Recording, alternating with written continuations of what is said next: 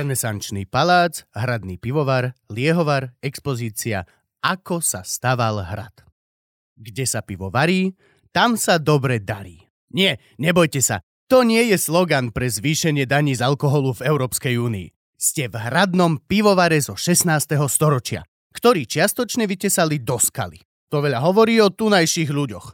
Eš, počuj, Rastik, chceme pivo, ale nemáme miesto na one, pivovar. No tak dočkaj, daj mi čaká na víkend a prekonáme one, geológiu.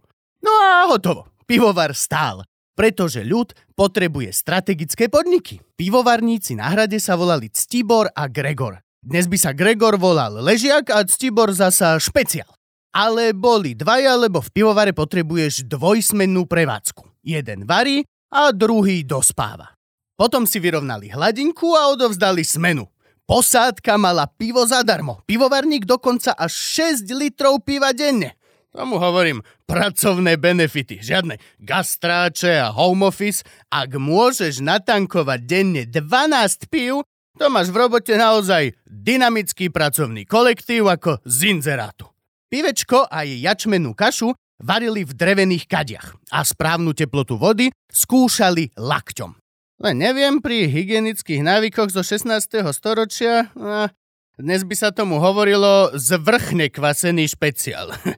Boli tu dobré podmienky na udenie a hlavne sušenie jačmeňa. Lebo ak niekoho v paláci riadne sušilo, tak tu, v pivovare.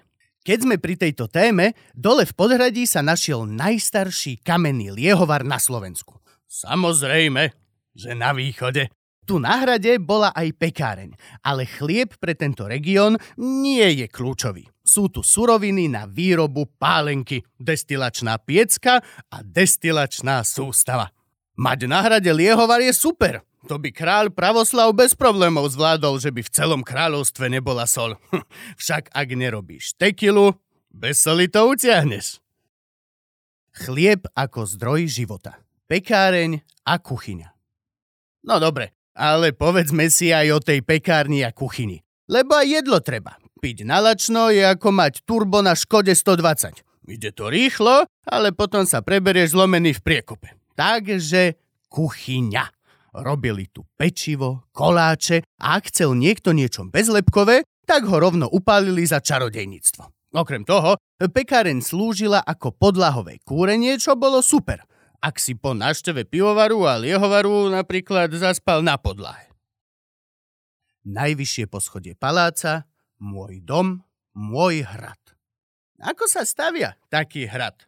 Nie je to easy, naopak je to very hrad. Teda, hrad, teda hrad. Pôvodne tu boli iba valy z navrstvenej hliny a iných materiálov. Je jednoducho ten druh obrany, ktorý začína slovami Neboj sa, ševedúcko, dobre budze, to ten val vytrime všetko.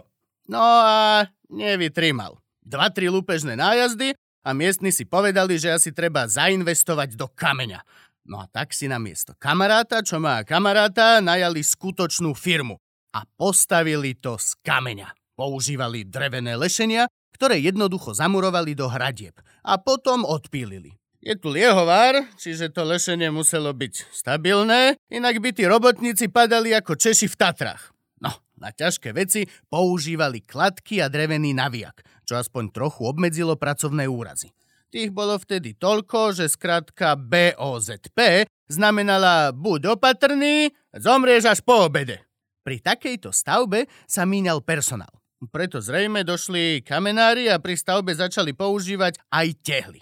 A teraz si predstavte, tú stavbu na jednej strane východniarskí kamenári, šindliari, kovači, tehliari, na druhej strane developerskí zemepáni.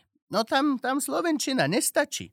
To sa nedá opísať slovami, preto tu máme krátku animáciu. Je krátka, pretože sme vyškrtli všetky vulgarizmy. A potom si dajte 3D animáciu. Nie, 3D neznamená 3 deci. 3D animáciu starobilého hradu Ľubovňa. A keď budete odchádzať, všimnite si úzky otvor v tvare okna. To bol kedysi záchod, takzvaný prévet. Doslova srdce hradu Ľubovňa.